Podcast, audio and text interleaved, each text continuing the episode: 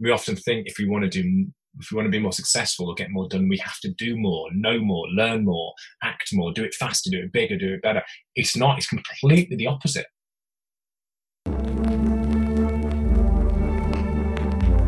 Hello, I am Joel Ingram, and this is Crisis to Crushing It podcast. Let's dive into this week's talk, and I'll help to increase perspective, expand perception, and allow you to change your reality. Enjoy the show. So today on the show, I have uh, Matt Caulfield, uh, who was my trainer, uh, coach, mentor, uh, and generally like tiny guy actually. Uh, Matt, welcome to the show. Thanks for having me, Joel. No worries, no worries. Uh, would you like to give you a, a, little bit of an introduction for yourself, please? Yeah, sure. Um, I, I do quite a few bits and bobs, but the, the main area I work in, I think, which would resonate most of your listeners. I'm an NLP trainer, so which is how we met because you came on my NLP course. Um, I don't know if you had NL, any, any. That's a bit of a mouthful, isn't it? Any NLPers on your podcast yet? Uh, one, but he's not. He's not full into NLP. He's got right. it. It's part of his toolbox. Uh, see, I don't want to. I don't want to waffle on for ages about something that your listeners already because because as you know, Joel, the great thing about NLP is, or, and the downside of NLP is, you speak to every single NLPer, and every single NLP will give you a different definition about what NLP actually is, which is brilliant. But I can imagine infuriating for people who are interested in it because you don't know where to go. But anyway, so I'm an NLP trainer and a, and a coach. Um, I've been doing NLP training since 2003 when I did my trainer training with Richard Bandler. So what's that? 16 years now. Um, I uh, am also uh, what what would rather pretentiously called a high performance coach, uh, which always sounds quite pretentious, but it doesn't really mean that. It just means you work with a certain set of people that tend to be considered the people who are performing well and want to perform better. Because um, as you know, coaching tends to be generative, whereas counselling is remedial. Although anyone that knows anything about counselling knows that that line is very, very blurred indeed. Um, and, and you need some sort of counselling or, or, or, skills if you're a coach. Otherwise, it will get pear shaped. Um, on so I've been doing that since 2000. So what's that coming up? 19 years now. Blimey, that's a long time. Um, on top of that, I teach martial arts. So in fact, oh Christ, on a bike, go away. How do I stop them from doing that? That's fine. Where was I? You were just telling us how you were getting into kickboxing. You leave that in, aren't you? You leave that in. my, my parents FaceTime. That's what it was. Um, I'm, I am. I am that. That's what. What is it? The FD called us. The, the, the, that that squashed middle. I've got young kids and old parents, and I think I say I'm a high performance coach and I'm a trainer. I'm not. I'm a bloody child rearer and a parent after. My if it's not my children going, Danny, Danny, Danny, can you help me with this? It's my mum and dad going, Matty, Matty, Matty, can you help me with it? Don't leave that in. Do not leave that. Too late. um, so yeah, so I'm a high performance coach. On top of the high performance, coach, hang on, we're going seamlessly, shall we? On top of the high performance coaching, the um, the other thing I do, which is I realised on Monday, which is the 22nd of April, um, when we're recording this, uh, it was I've been a, a, a, Thai boxing instructor for 20 years. That's when I got my Thai boxing qualification. But I've been doing martial arts for 30 years now. I started when I was 12, so 31 years actually. So I started when I was 12. I also um, I've been involved in Buddhism, particularly Zen Buddhism, since 1995. So I was well ahead of the current mindfulness curve and trend for making everything mindful that you can um, books. You know, it was days before you had the mindfulness section in um, in uh, you know Waterstones or whatever it was. So yeah, so so those are sort of the areas I work in. But at, you know, at the moment, to be perfectly honest with you, Joel, as you know, I'm mainly a stay-at-home dad, which is you know, uh, I thought I was good at productivity and managing my own state and persuasion skills. Then I had children. Then I realised how bad I truly was at it. yeah, it's a bit of an eye opener, isn't it, children? Oh, yeah, because yours are quite a bit older than mine, so you're you're well ahead of me in this. Yeah. yeah. Dougie's four, so he's just going through that why daddy stage. Um, Felicity's two, which is the best age, isn't it? Because she's like a tiny drunk. It's like living in a house with a tiny drunk is fantastic. She just like walks into things and giggles and you know, throws up and stuff, and it's just fantastic. Doug, Dougie's four now, is he? Yeah, he's four. He was four back in March. So yeah, so he's uh, he's, he's, he's yeah, he's in the um. Because when did you, when did you train with me? It was you would, yeah, it was two. Uh, I think it was three years ago. So he's either Dougie or Daggett was on her way. Yeah, oh, Daggett, Daggett, wasn't it? In a way, yes, I remember because it be it was all parents on the course, wasn't it? Apart from that one, that so we all bonded about being parents, and you was a bit like, "What? What's going on?" I have no children. I have no frame of reference. Poor chap. the problem is when you get that group thinking groups. That, that's the thing I love about being an NLP trainer is every single group kind of takes on a personality. So you, you, do sometimes, and I will mention no names because I'm fair, you do sometimes get awkward groups that they just don't gel and they don't work. Uh, and, you know, you might get one or two people that maybe don't quite get it and it, you know, takes it, they, they sort of like sucking a lot of your time. But nine times out of 10, selecting, you know, people choose to come on the course. You, get a kind of that group think, and every single group is, is unique, and little things develop at a courses that you would never do. Like every single practitioner I do even though I have a syllabus I follow, I have a structure I follow, every single practitioner I do is entirely different. And that comes down purely and simply to the people you get on the course. And that's what I love so much about it is you just get these random interactions with people and you meet people like yourself. You know, I, I would never have met you if you hadn't chosen to come on my practitioner course. I've met all sorts of people through that. And that is, to me, that is the best thing about it because you just get to interact. And it, you know, I fully appreciate that. Probably, I, I probably don't keep in touch with eighty percent of the people who I speak to. You know, they come in, they do the course, they get what they want, they disappear. Uh, but that twenty percent, you stay in touch and you build that sort of like long-term relationship with them, either professionally or personally. That's absolutely fantastic because you get to see them change and grow, and you learn so much from it yourself as well.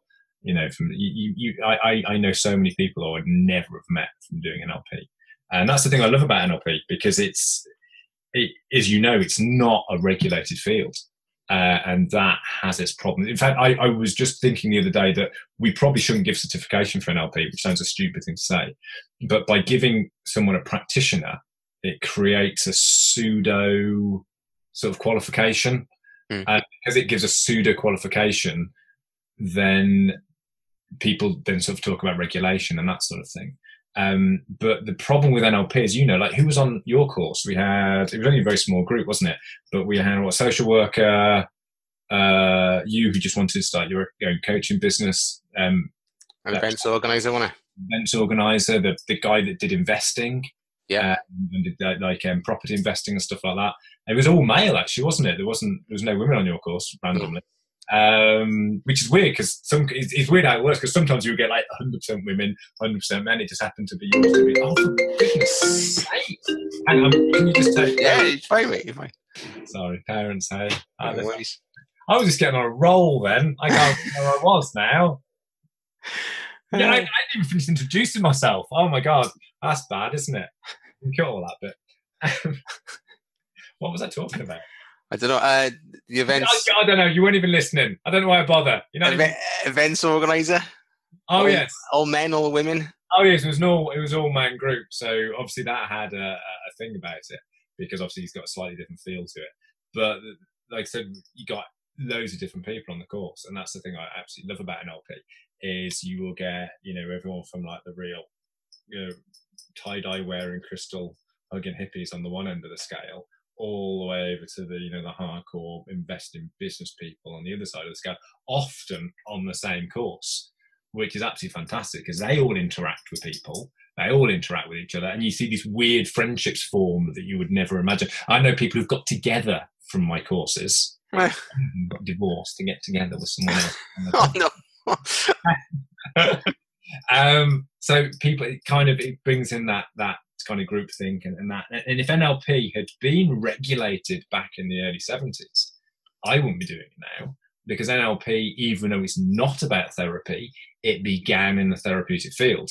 So if it had been regulated in the 70s, some government organisation, you know, like in the UK, like City and Guilds or, you know, the HPC or someone like locked it down and said, you know, this is what NLP is and this is how we regulate it, those people would not be on the course and people would never have benefited from it. So the lack of regulation that way is a good thing. But what muddies the water is by giving something that appears to be a qualification to people. Because once you appear to give someone a qualification, obviously the demands are higher mm. for rigor And you, you and I both know, Joel. Let's not beat around the bush. There are some idiots who do NLP who haven't clue. There are some very, very successful idiots who do NLP who I would not trust with my dog, let alone anyone else. Yet they're making mega bucks off it because they're no good at NLP, but what they're very good at is marketing. So this is what you have to be like, and you see online all the time that these companies selling seven dollar practitioner trainings. You download the PDFs and do a few bits and bobs. How absurd is that to be able to get a qualification off the back of it? Because it's it, because we're offering a qualification, that then kind of becomes an issue. Whereas if we didn't offer a qualification in NLP, this is just me musing incidentally, um, then that worry about regulation would almost disappear. Um, so I don't know if that's a good thing or a bad thing. But I, at the moment, I'm with the Society of NLP, who I choose the Society of NLP because they have. You, you do you do you do martial arts? I can't remember. I did. You did. So in certain martial arts, as I'm sure you and your, your listeners are aware, particularly if they're into martial arts, yeah, there's a thing about lineage in martial arts. So you know, pick Tai Chi for example.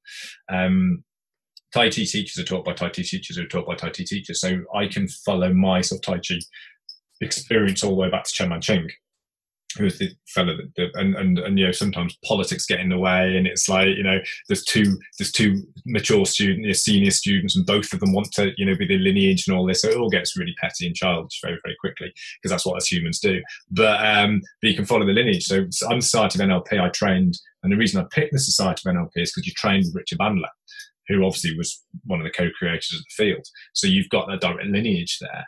Whereas you try and find the lineage of some other NLP trainers, and it gets very muddy very, very quickly. And you start asking the question is why are you obfuscating your background? Why are you not telling me who you trained with? Why are you not telling me what your qualification is? And it's probably because they've trained with someone who trained with someone who trained with someone who once borrowed a dog off Richard Bandler's pet tortoise's husband's neighbour's gardener. And that's kind of their connection to the field. Um, so that's why I like the Society of NLP because even though it's not a government controlled regulatory body, at least the seal and the certificate has some lineage to it. Whereas other qualifying bodies out there, you know, sadly don't.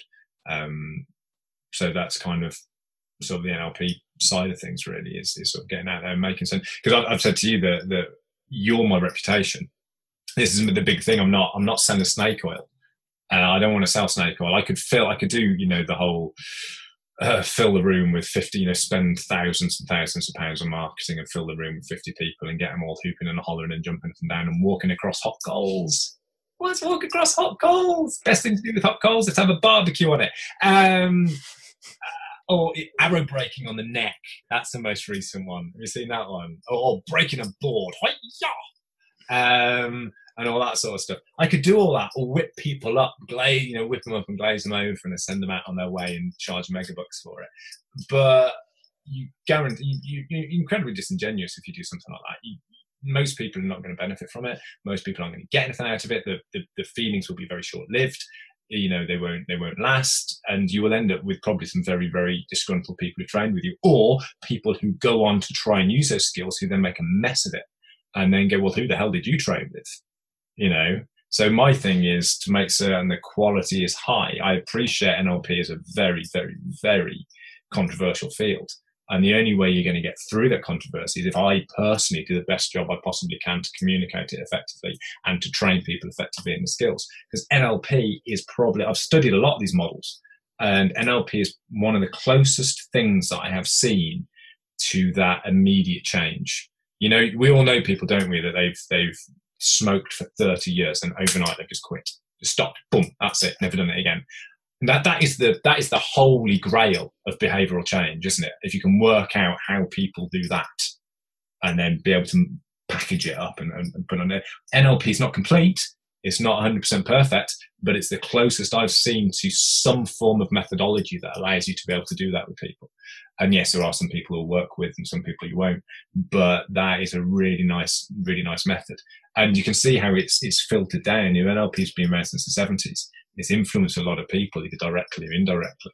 And you've got certain things that have fallen into the mainstream therapeutic field, like CBT, and in particular EMDR, that was directly influenced by NLP. It's just they don't they don't admit to being directly influenced by NLP because it's controversial. Because you know, I, the reason I like NLP is it's controversial. It's like, a, did you used to watch the TV show Fringe at all? Yeah, yeah. Oh, I love that show. And that's kind of to me what NLP is. It's fringe. It's on. You, you're living on the edge. You know, it, it, should be slightly controversial. It should sit on the edge. It, it, it, in many ways, it shouldn't be scientifically rigorous. Does that make sense? Because mm. worried about making it scientifically rigorous, it would remove, in many ways, the power of NLP because it is very much that you know move fast and break things and see what happens. And that's why Richard Bandler, I think, for so many years tried to keep such tight control over it and tried to avoid any form of regulation because he, he was very aware that that would stymie the creativity of NLP and would limit it from going into the areas it works in. So, so that's that's why I love it so much um, because it is it's you work with people you you know you've seen it it makes big differences really quickly if you do it properly. Yeah, yeah, cool. yeah. A lot, of, a lot of my the clients I've added have been one hits. Yeah, you know, one and gone. Like yeah, I know it's, it's bad. And I've I've fixed people, fixed in inverted commas. I've solved their issue in the twenty minute session. I did it to someone just the other day because, as you know, I um I, I work with people who set up their own businesses. Gee, I shouldn't do it because because I I'm like, don't copy me for goodness sake. I I don't I, I this guy rang me up to inquire about sessions. I spent a 45 minute conversation with him, discouraging from working with me. it was more important he spent his money on something else and then told him what he should do in 45 don't actually cut that from the podcast i get people when you don't want free advice but yeah so, you know i work with people who are but I, I do that all the time i just solve people's issues whilst chatting to them trying to sell them a session and I'm like, oh, you don't need a session. You just need to do this, don't you? And they go, oh, yeah. It's the guy I trained with Fault, completely. A guy called Bob Spore, very, very controversial fellow. Um, he's my Thai boxing instructor. And he's exactly the same. And you know how you, you, you, I'm sure you've done this, where you've had mentors through your life, you know, professional life, personal life, people you've known who you would consider mentors either officially or unofficially. And they have, um, and things come out of your mouth and you realize that's not me, that's them talking.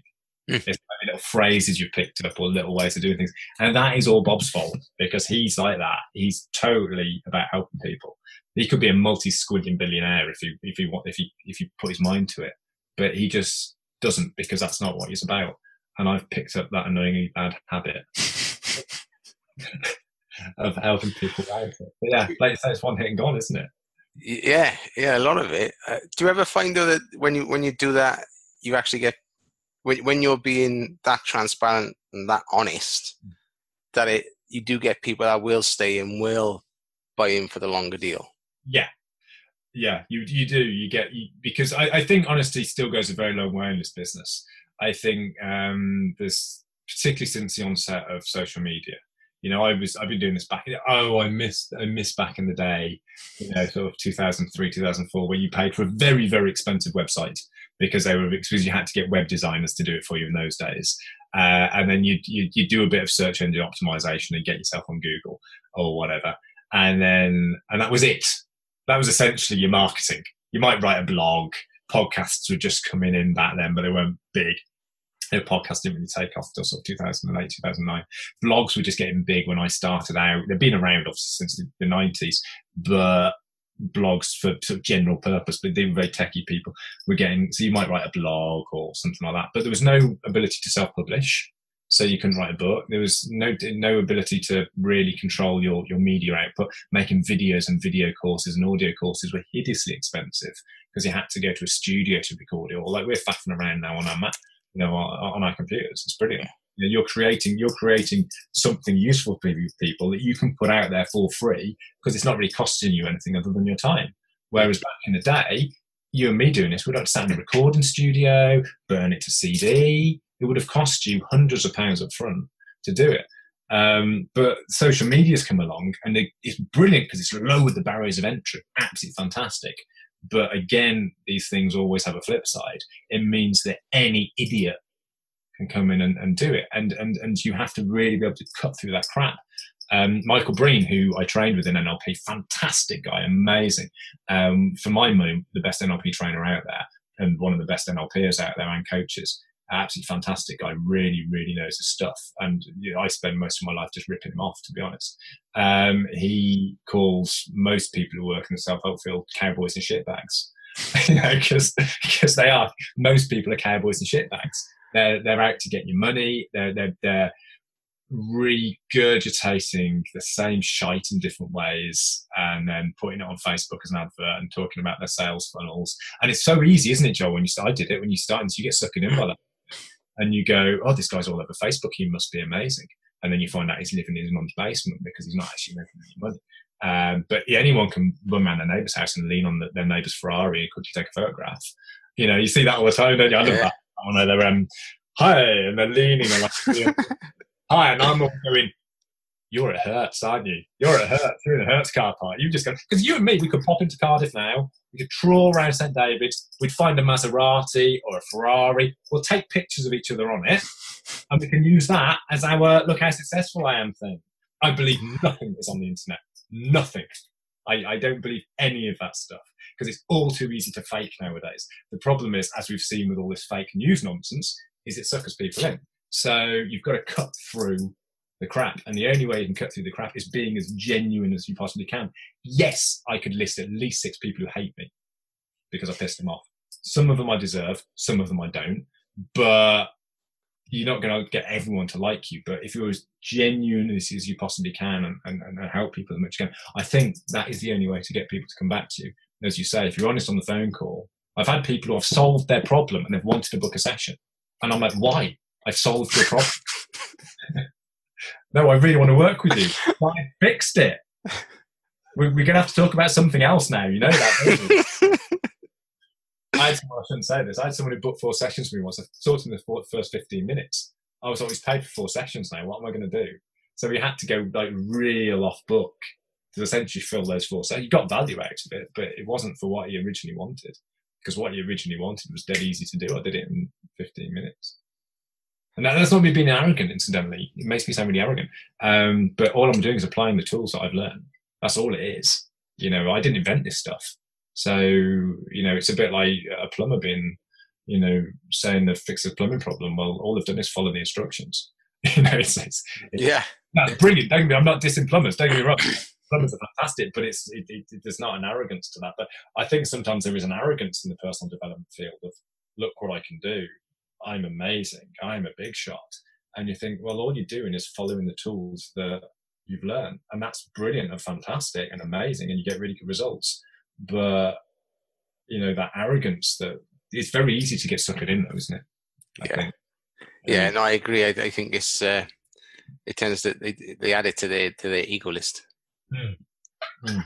and then it becomes how awesome they are rather than you know what they can do for other people the, the big thing you've, you've hit the nail on the head there and i think the big thing with this is ask someone how something went like a training or a session if they start talking about how they think how it made them feel you know that one game yeah i did an amazing job I, I felt really good by the end of it. Like I think I've told you the story of when I was at, at some conference, I was bag carrying. Like, it wasn't me that was doing it, and we were on the side of the stage, and there was a guy there on stage talking to the audience, and and oh my and the audience was like, and now as a trainer and a coach, we've all been in situations where we have just gone down like a cup of cold sick. You know, I've done once where I've stood there, you know, it's like showing card tricks to dogs. You get no feedback from the audience. You're not getting anywhere. You're bringing out all your big guns. You know, you're just doing anything you can. You start, you know, telling jokes about you know Hitler just to try and get some response or, or, something from the audience, and then you know you get the dreaded feedback sheets at the end of it where it's all like ones, and you're like, oh, and you know, we've all been there where you just cannot connect. So me and the guy that I was with, we were we were like ready to, you know, commiserate him. You know, they're there, mate, tough audience, that sort of thing. We've all been there. You know, you know that camaraderie spirit. We're all trainers, and to be fair, it was quite a tough audience. Um, and then he came off and yeah, I killed it.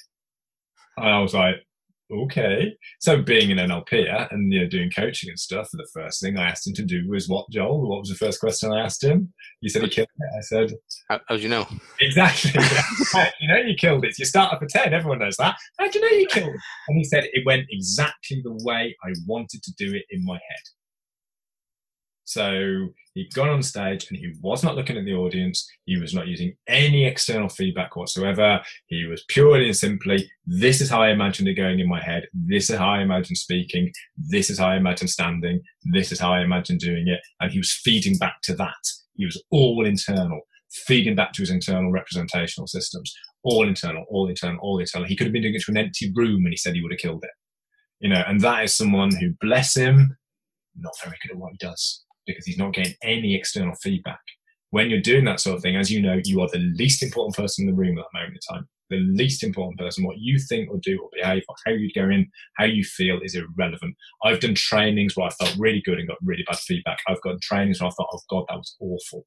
I felt really bad and I've got really good feedback from it because I've got, you know, good. In fact, in fact, the one thing I would say about me training is only personal. If I'm too relaxed, I do a bad job. I need to have that slight edge of nerves because it keeps me on my toes.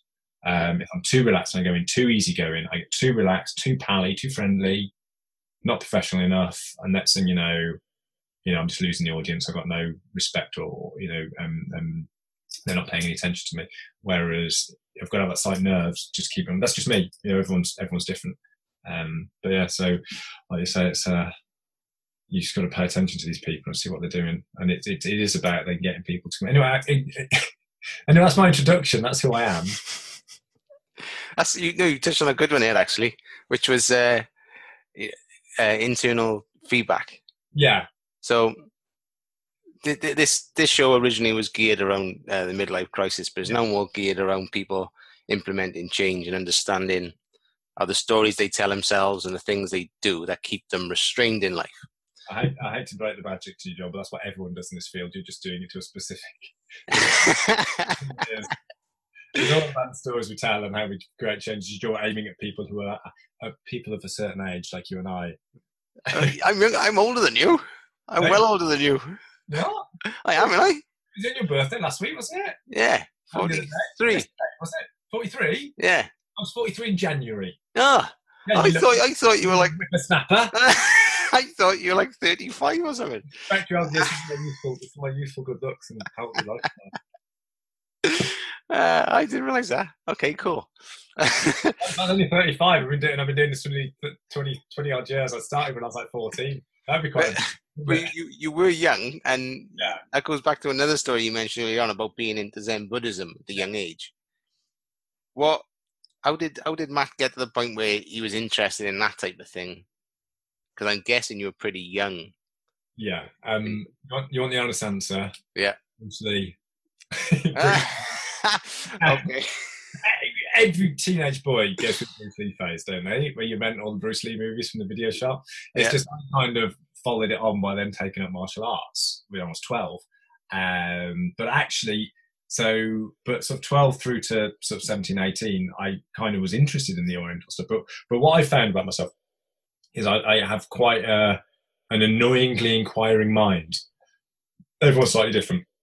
So I've always been sort of slightly questioning, and it's because I've always sort of this is a bit of a weird, weird admission, um, but you might find this hard to believe. But when I was very younger, I didn't have a lot of social skills. I wasn't wasn't really very good. I didn't really get on with people. I didn't really know the. I, I thought I, I, missed the induction. Does that make sense? You know, someone didn't give me a handbook. When I went to school, all the kids would break into little groups and we'd get on, and I kind of stand there going, how do they?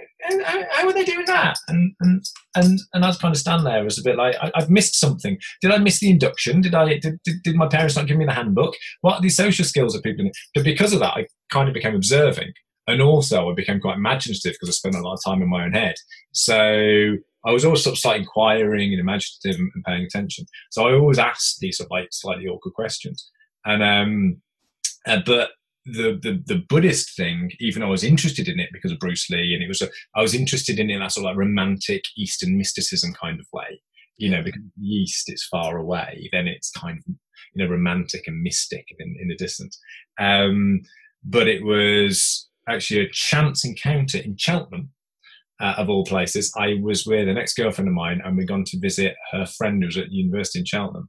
And I was sat in a pub or a club or something with this guy, very friendly guy, and I was waffling onto him. I'd, I'd had a bit to drink, and I was waffling on to this guy about, well, what it is, man, what I think it is, what I've noticed is, is the fact that, you know, it's because we're all obsessed with stuff, aren't we? And we get hold of all this stuff and we cling to it and we, we're obsessed with keeping hold of it. But really that stuff, it just breaks and falls apart and then we get upset. So we're better off just not clinging to it in the first place. And he went, oh, I wasn't aware you were a Buddhist. And I was like, what? And went, well, you just said the first noble truth. You know, the first, the first, you know, there's four noble truths in Buddhism. You know, the fact that, you know, um, life is suffering and life is suffering because we cling essentially to things and and, and things are impermanent so when things go away we still continue to cling to them and that's you know um of course i'm doing a really bad job of describing the four noble truths going buddhists listen to this going what a mess um and, and and he happened to be an ex-monk of what was known what used to be known as the western buddhist order which was set up by Sangharakshita in Birmingham. Uh, they're now known as the Triratna Fellowship. Um, and they had their sort of like secular sort of uh, layperson line. It's called the Friends of the Western Buddhist Order. So he in- invited me to a few meetings, and I, I, was just found it absolutely fascinating in meditation. But I actually slightly fell out with the Friends of the Western Buddhist Order. Um, they threw me out, to be fair. Um, it's quite hard to get thrown out of a Buddhist organisation. Um, and it, did, it just didn't sit with me. Other people have found it worked really well for them, but it didn't didn't sit with me. So, and that was 1995. So I was 19, and it was, and then so for I probably sat with them for three or four years, and then I got involved in a few other schools, um, did some things by myself, and then again to another chance meeting because these are always chance meetings, aren't they? I met a guy called Jeremy, who's a very very cool. Well, I met him in '98 actually, but he set he he ran something known as a Smiling Mountain Zen meditation group, which was associated with Oxford Zen. So then I sat with Oxford Zen for about five or six years.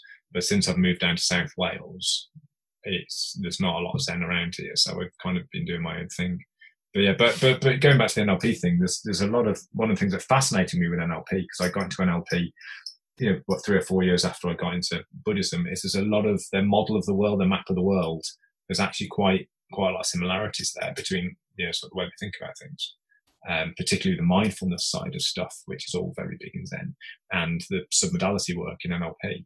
You know, if you read Charlotte Joko Beck's book Everyday Zen, she talks about when you're being mindful, you sit in meditation and you observe the thoughts and the feelings that you're having, and you observe whether they have a shape, whether they have a color, whether they have, and I was reading again, this is also modalities. This is also modality work.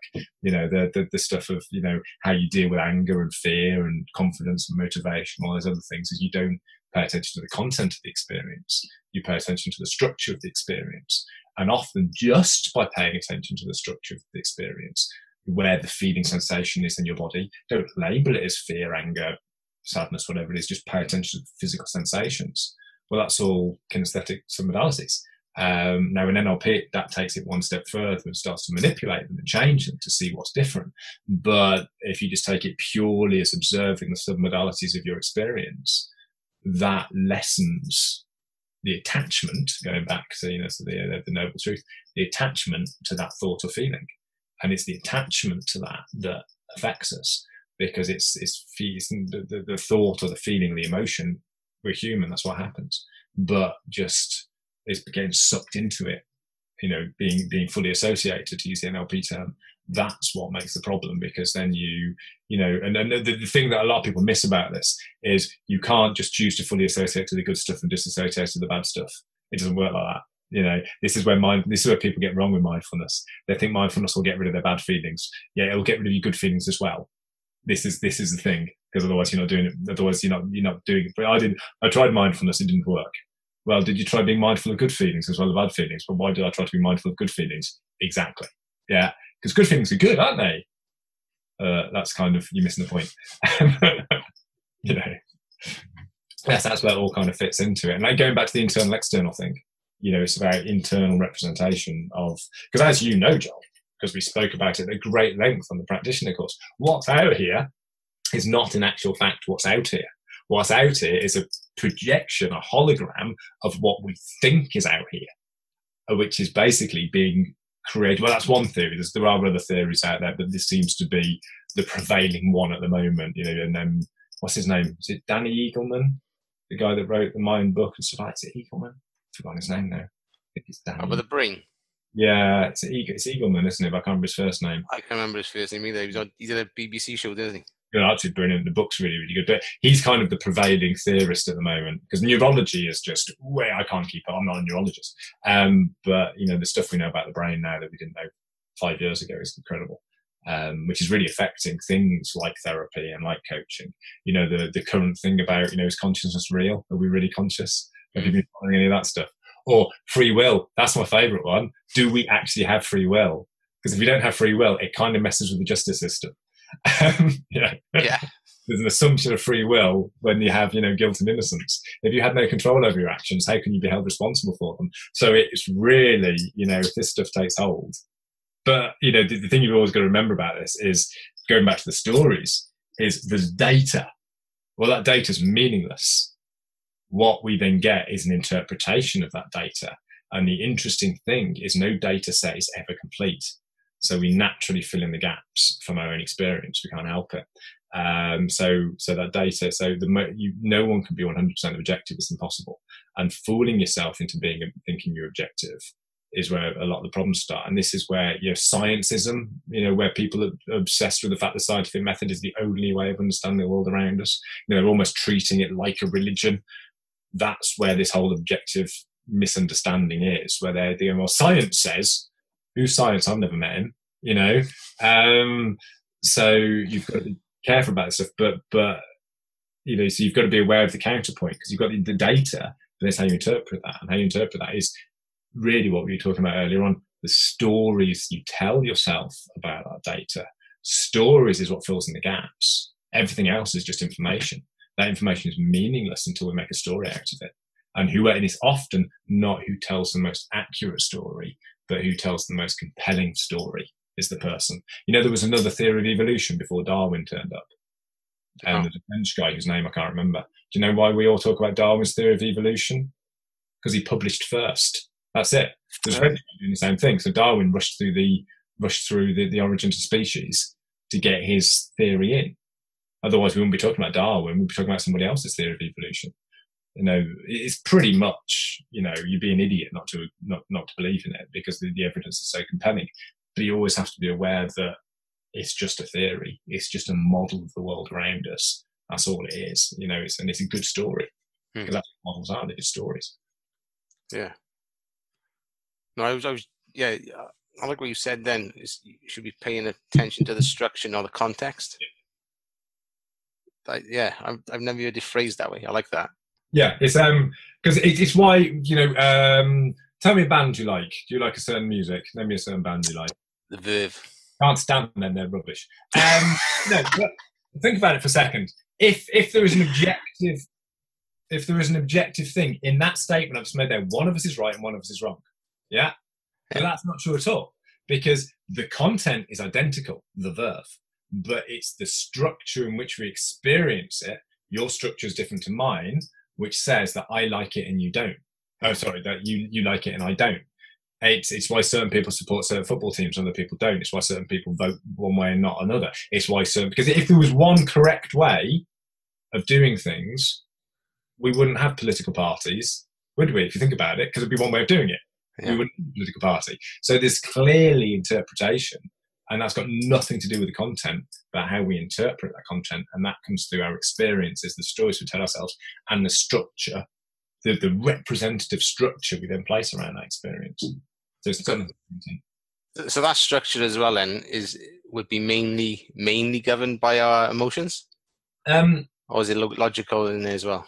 I i i i'm not a big fan of logic.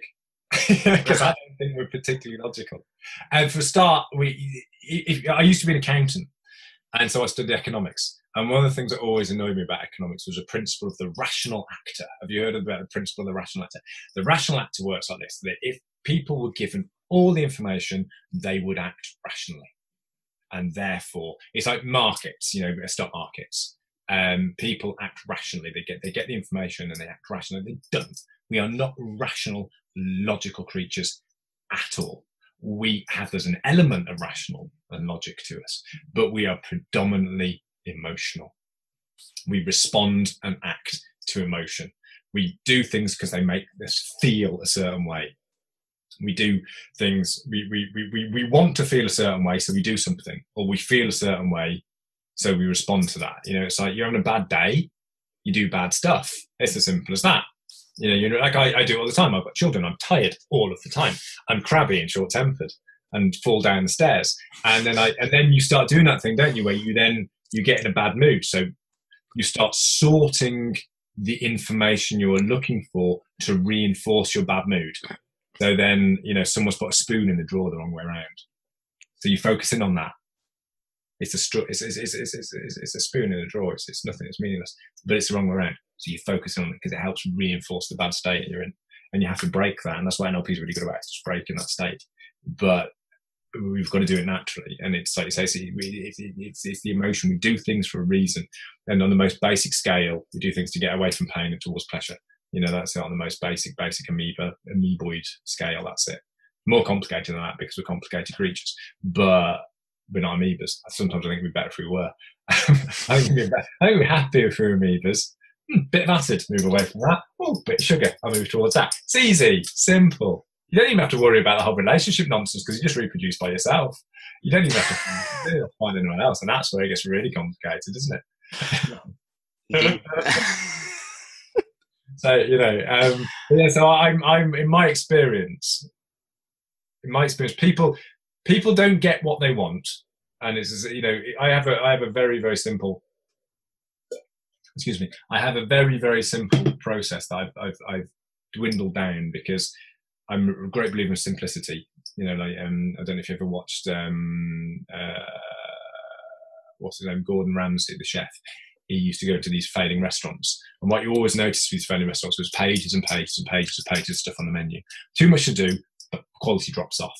Too much choice, we can't cope with it. So the first thing he does, and if you if you go to like a Michelin starred restaurant or something like that, what do you see on the menu?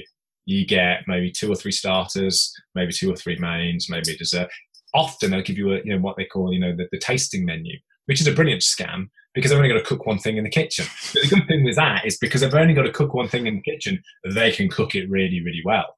So what Gordon Ramsay does is strip out all the unnecessary stuff and just does it basic. And that's kind of what I do with people all the time. We often think if we want to do if we want to be more successful or get more done, we have to do more, know more, learn more, act more, do it faster, do it bigger, do it better. It's not, it's completely the opposite. Totally the opposite. You need to do less and you need to focus on that so if you're not getting the results you want, take something away. Don't add something to it. Don't do more. If you're not getting fit, don't start doing more exercise. Do less, but work out what the less. If you if you are restricted in what you can do, you have to be very specific with your decisions. And this is what really does my head in about a lot of this self-help baloney about life without limits it's the limits that define us. It's the restrictions that make us focus. If we have life without limits, life becomes meaningless. If you and I knew we were going to live forever and ever and ever and ever, life becomes meaningless. Food tastes like dust we do the same thing a million times till we habituate to the point we never enjoy it anymore. Then we become bored. We've all read these vampire no- novels by Anne Rice. All the vampires are bored and stupid. You get all these people watching the Twilight movies. They go, "Oh, I want to be a vampire." It's a cautionary tale. Vampires. It's not. You shouldn't want to be a vampire. You shouldn't want to be a vampire. It's a, read Anne Rice. It's a cautionary tale. If you live forever, you have without limits. There is nothing there. It's why so many people who earn bazillions and bazillions of pounds all turn to spiritualism because they suddenly realize that having limitless resources on this planet, everything just becomes meaningless because they can do whatever they want when they want to do it. It's why people like Jeff Bezos still work. He doesn't need to work. He's got bazillions in the bank. He could just sit on a beach and drink Mai Tais. It does not matter. But he recognizes the fact that that money in the bank is meaningless. To be fair, he should give it all away. But we're not here to do a socialist lecture. Um, he should. He, should, he focuses on work because it gives him that restriction that success, that movement of what we're doing. So if you want to be successful, you want to need to do less. And the only way you can work out how to do less is to know what it is you actually want in the first place. And I will tell you one thing that I've learned from working with hundreds of thousands of possible people over the last 20 years. When people come to see me, nine times out of 10, they haven't got a clue what they want. They, oh, they might think they know what they want, but when you ask them two or three simple questions, you realize they have not got a clue what they actually want. Um, and because most people don't know what they want, they're never going to get it. So they and this is when people are suckered by this stuff on Facebook because they don't know what they want, so they let someone else fill in the gaps for them. Yeah, it's like I remember you spoke about a client of yours. I hope I'm not going to get him in trouble with this. And, and he said he wanted to move to Spain because he wanted to be happy. Remember? Yeah. Was like, well, how does he know that moving to Spain is going to make him happy? Oh, because his mate did it. But he's not his mate. No. So how's moving to Spain going to work? And that's when you have to go after that question, which I learned from Michael Breen, which is what will this do for them, get them, or give them? And once you start asking that question, you start finding out that people, what people do is they have a theory about what it is they want, and then they have a theory about what is how they're going to get it. But they then just hook on to the first thing they see. You know, so if I had a Ferrari, I'd be happy. Well, are you happy right now? Would you be happier right now knowing a Ferrari's parked in your garage? It probably won't make a single jot of difference because when you're not thinking about the Ferrari, it doesn't make a single difference to your, you know, to the map of, to the, your map of the world. It's only when you need. But you're probably spending an awful lot of money on that Ferrari. Rent one for the weekend, enjoy it, and hand it back. Because then you've restricted it. You've got to enjoy it because it ends. You know, don't buy it. Rent it. And a friend of mine knows. Oh, what, what, what, what uh, you know, I know I know a few very very wealthy people. One of the wealthiest people I know once said to me, "said You know what's better than owning your own private plane? Knowing someone that does own a private plane, because you don't have to have the worry about the upkeep and the cost and the staff and the insurance and the hassle. You just pop on that plane and fly where you want, and that's what it is. You know, super rich people own nothing; they just lease it all off people that do because they recognise that owning it is is is, is not doesn't fulfil them. You know, you know, you having a Ferrari and your driver's depreciating every ten seconds. You know, you buy it for hundred thousand pound by next Tuesday, it's worth sixty thousand.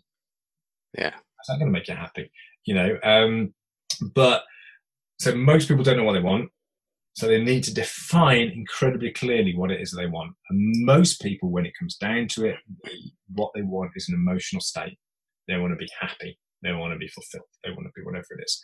And once you've got to that, you can then working out how to do it. And this is where NLP is brilliant.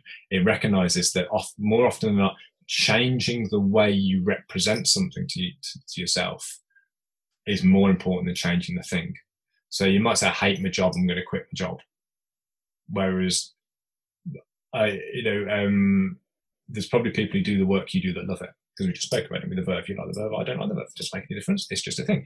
It's like I, you know, there's a lot of things out there that I hate to be fair, but I'm really glad that people like doing it. You know, there's a lot. There's a lot of jobs out there I'm not interested in. I don't want to be a fireman, but I'm really glad there's someone who wants to be a fireman.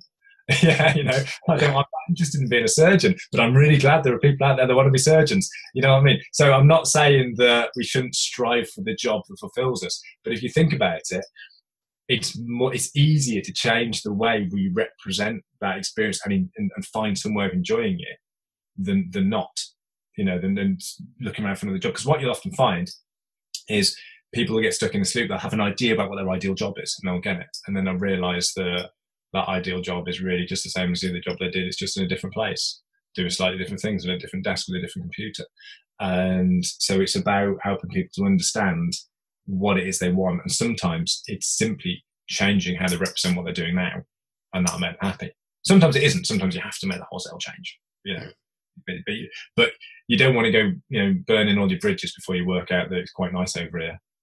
You know. Oh yeah. Just burn it down and go, oh, it's nicer over there. I can't get back. You want to, you know, you don't want to be doing that. You want to be over there first and making certain that you're right with it. And so my big job, the big thing I do with clients is helping them define what they want.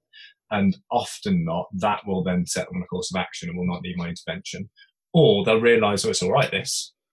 They'll carry on doing what they're doing, um, but with a different different outlook on it. You know, so um, but it all just comes down to emotion as far as I can tell, how we how we feel about something more than anything else. How do, how do you think we we get to the point where we, we, I mean, uh, we don't know what we want. How, how do we ever get to that point? I don't think we ever know what we want. I don't think anyone. I, I think it shifts, doesn't it? I think it, it yeah. continually shifts. I think when you're a kid, you know what you want. You want boo boo, and that's it. uh, you want you want milk, or you want nappy, or you want that, and that, and then it gets predominantly more complicated from there. Which is why you have this these people that then dress up in nappies when they're 42 or whatever. they can get back to that, don't they? I think. Um, I, I don't know. I think I, I think we're wandering into the realms of you know like social philosophy way beyond our, our knowledge or experience. I don't know. I think oh, life is complicated. Life is really complicated, and we can't know everything. You know, to quote Buckminster Fuller, the universe is non-simultaneously apprehended. We cannot know everything, so we are always working from a limited set of data, and because of that, we're, we're constantly filling in the gaps. And the way we fill in the gaps is from our previous experience. So we're stuck in this feedback loop. So if our previous experience is bad, we're going to have bad feedback. And I think, and I think that's just what happens if we just get stuck in these feedback loops that aren't particularly useful. And then breaking the feedback loop is a secret. Because we're great at one trial learning as humans, aren't we? We can have one experience and it will then shape us for the rest of our lives. You know, you do one thing once. I'm never doing that again. That was rubbish. Uh, but you don't know maybe if you did it again next week with a different person in a different place. I, have had people who've said to me NLP is rubbish. And I said, oh, well, what did you do? And they'll give my experience. I'm going, well, that's not really NLP. Or, or weirdly, I get people who get NLP's rubbish and book on my practitioner. And I'm going, well, if NLP's rubbish, what are you doing it again for? I admire your tenacity to test your. I had one woman come on a practitioner course because her husband did NLP and she thought it was rubbish, so she wanted to prove it. Fair play use what could be described as a disruptive experience, a disruptive person experience. Um, I don't think I particularly changed her mind then on the thing, but I think she softened. I think she softened. Um, she didn't hate it by the end of the week, put it that way. Not sure she liked me very much, but she didn't like she didn't hate NLP. So yeah. So, I, I I was amazed how when I actually finished your course, it seems to be everywhere. Yeah. Oh, it's, it's exploded. Exploded when when 2000 you know, a friend of mine jokes that when he started his executive coaching, I nick his joke, but it's not mine, it was his. He started an executive coaching business in 2004. No, 2006, because we both started coaching at the same time, um, which is relatively recently, if you think about it. Um, but I started calling myself a coach in 2006, sorry. Before then, I just called myself an NLP. I didn't really label it, but then I realized this coaching thing was getting big, so I jumped on the the labeling bandwagon essentially for marketing. But he would joke that uh, an executive coach, people thought he owned a minibus. You know, no one. when I got to NLP in like '98, I'd never heard of it. Most people hadn't heard of it. Uh, I did my qualification in, in London because I wanted to train with Richard Bandler. Then I did my trainer training and I started doing NLP on people. Um, so from 2000, just working with people, uh, friends, friends of friends, that sort of thing. Um, and people didn't know what it was. People had never heard of it. A few people in HR had heard of it actually. I to some HR people and they'd heard of it. Uh, and then 2003, I did my trainer training and started doing my training. And I set up the Birmingham NLP Training Academy in Birmingham because mm-hmm. that's where I lived at the time. And there was no other NLP in Birmingham at all. There was it was mainly in London, and then there was a few in Manchester, in Leeds. I think there was one, a few people. It was all mainly on the south coast, and then there was a, one or two up in Glasgow, a couple of Leeds way, um, and then but there was no one in the Midlands at all really teaching it specifically. There was a few people doing NLP on top of you know like business trainings, but no one doing specifically NLP. So I was the first person that did it, and we used to get everybody you know who wanted to do NLP uh, on the course because there was nowhere else teaching in the local area. Uh, and then and then uh, it was probably only about five years ago, I would say, it just suddenly went massive, massive coaching, everything. You get people who go, oh, and then you, then you get the people who, you know, change personal history techniques in NLP, you know, change personal history. It's not about lying, but these people confuse it for lying. And you get people go, oh, I'm a coach. Oh, how long have you been coach for? Since 2004. Bollocks. Because I know the organization you trained with didn't start till 2012 don't pull all over my eyes, mate. I'm a bit of an old damn handers. I'm only look 12 in this game for a long time. And I now have seen John, the Johnny come latelys all turning up or claiming to have been doing it since they were born. And there's a guy that I know. I, I trained him.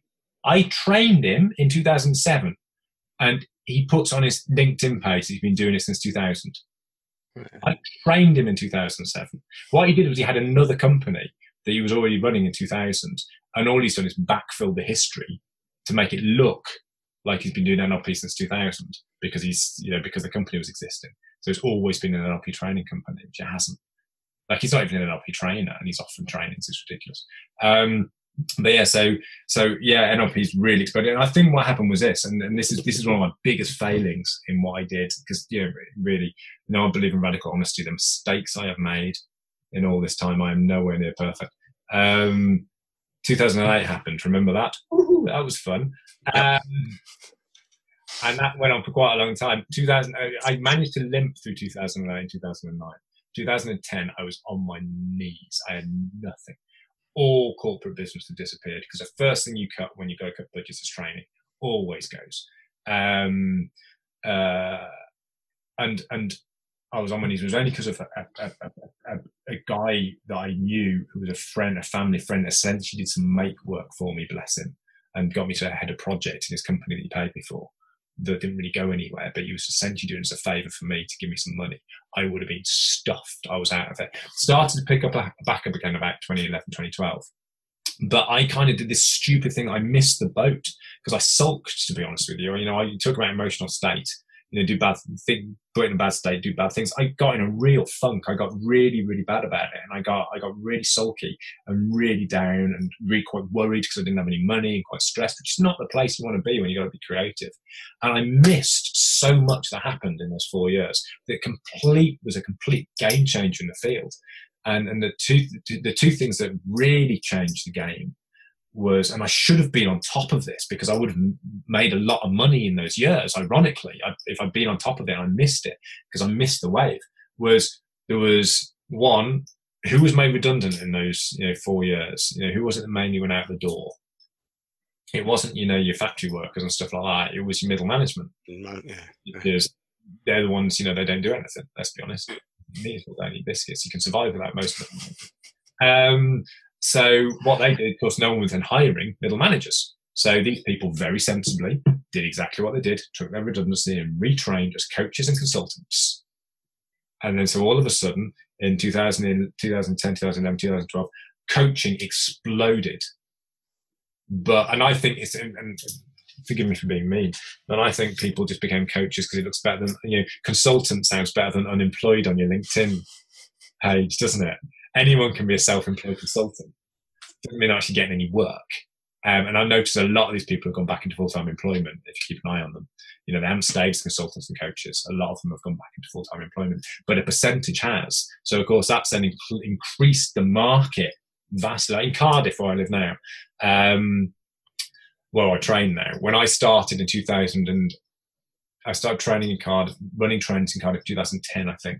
I was the only NLP training company in Cardiff, the only one in South Wales. There was another guy sort of doing it, but he wasn't really doing it properly. And there was a few people who were based elsewhere who would run the occasional training in South Wales, but they weren't based in South Wales. I was the only one. There was another guy that was advertised in South Wales, but actually did his trainings in London.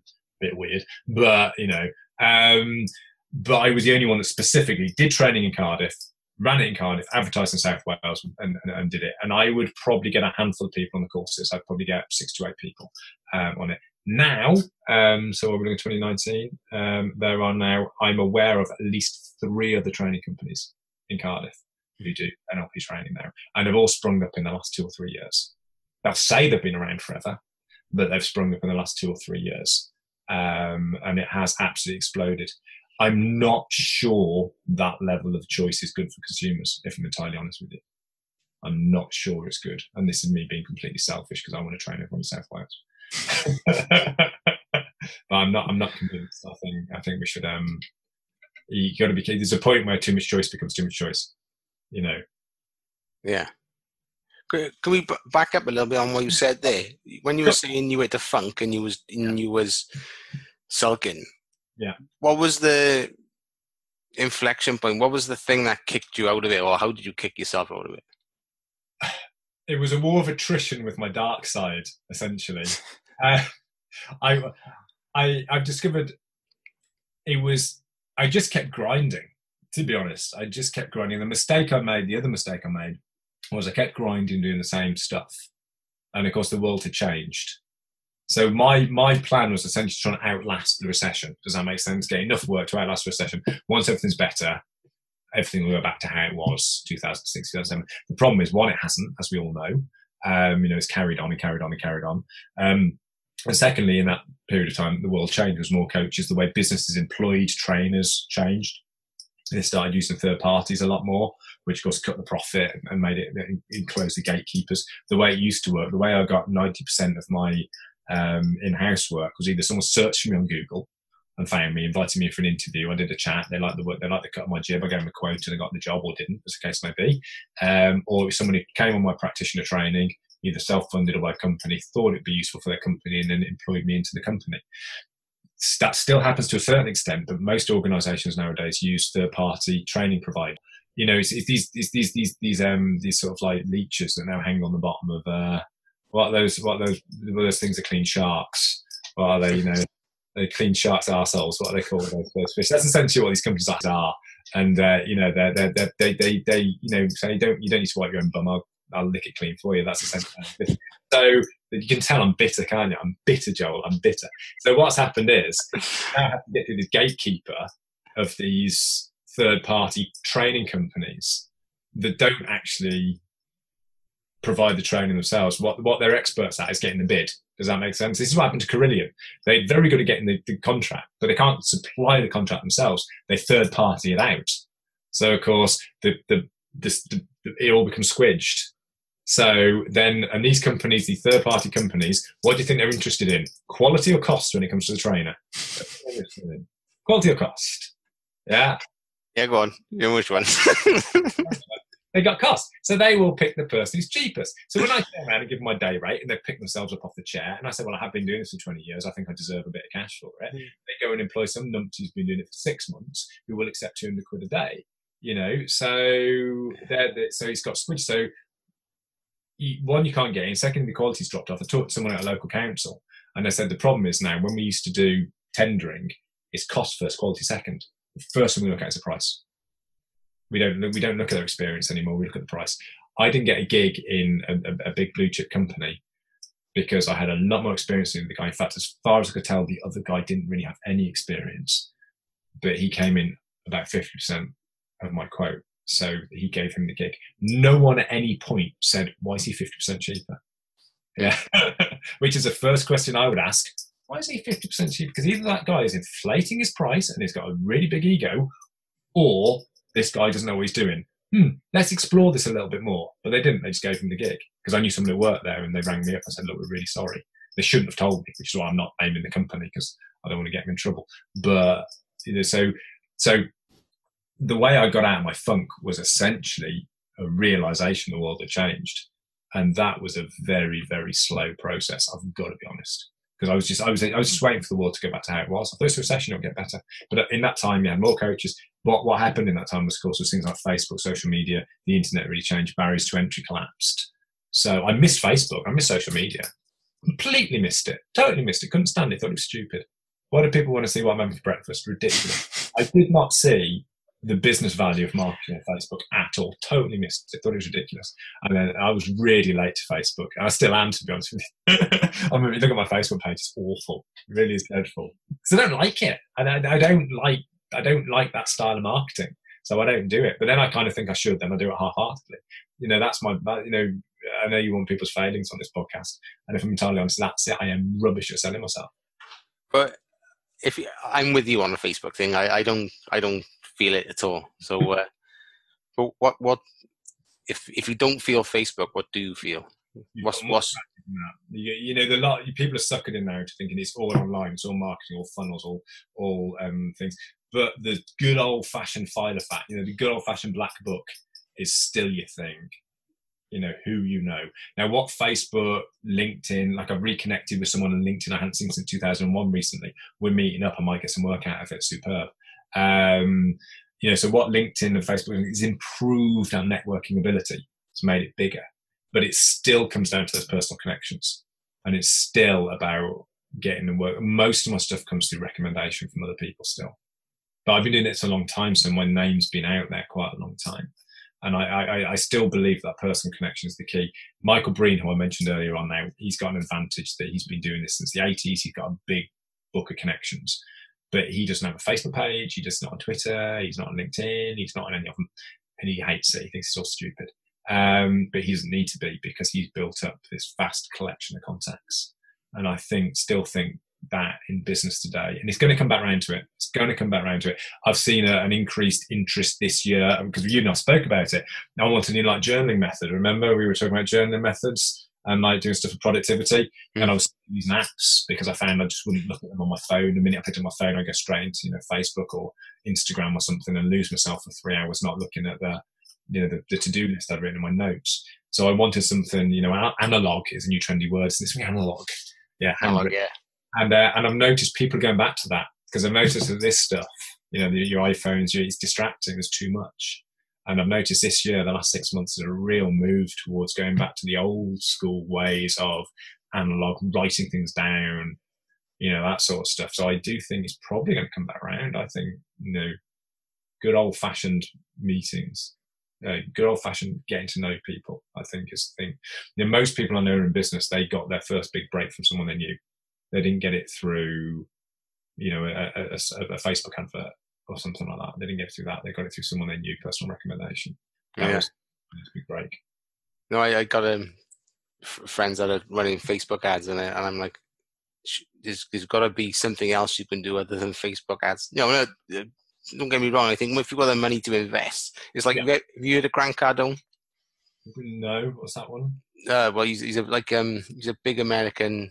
Uh, I think he's a property developer, but he's he's selling like self education. Right you know, yeah. be better type thing, and Anthony uh, Robbins, rah, rah, stuff. Yeah. yeah, he's probably, you know, honesty, going to ex- exceed Tony. I think where he's going because he's he's a, he's a good he's a good listen. He's yeah. very energetic. Yeah, he seems to know what he's talking about. Um, but obviously he's got the cash to splash. Yeah, you know, and then I can see then when you've got the cash to splash, how like how how you could make a difference to your own returns.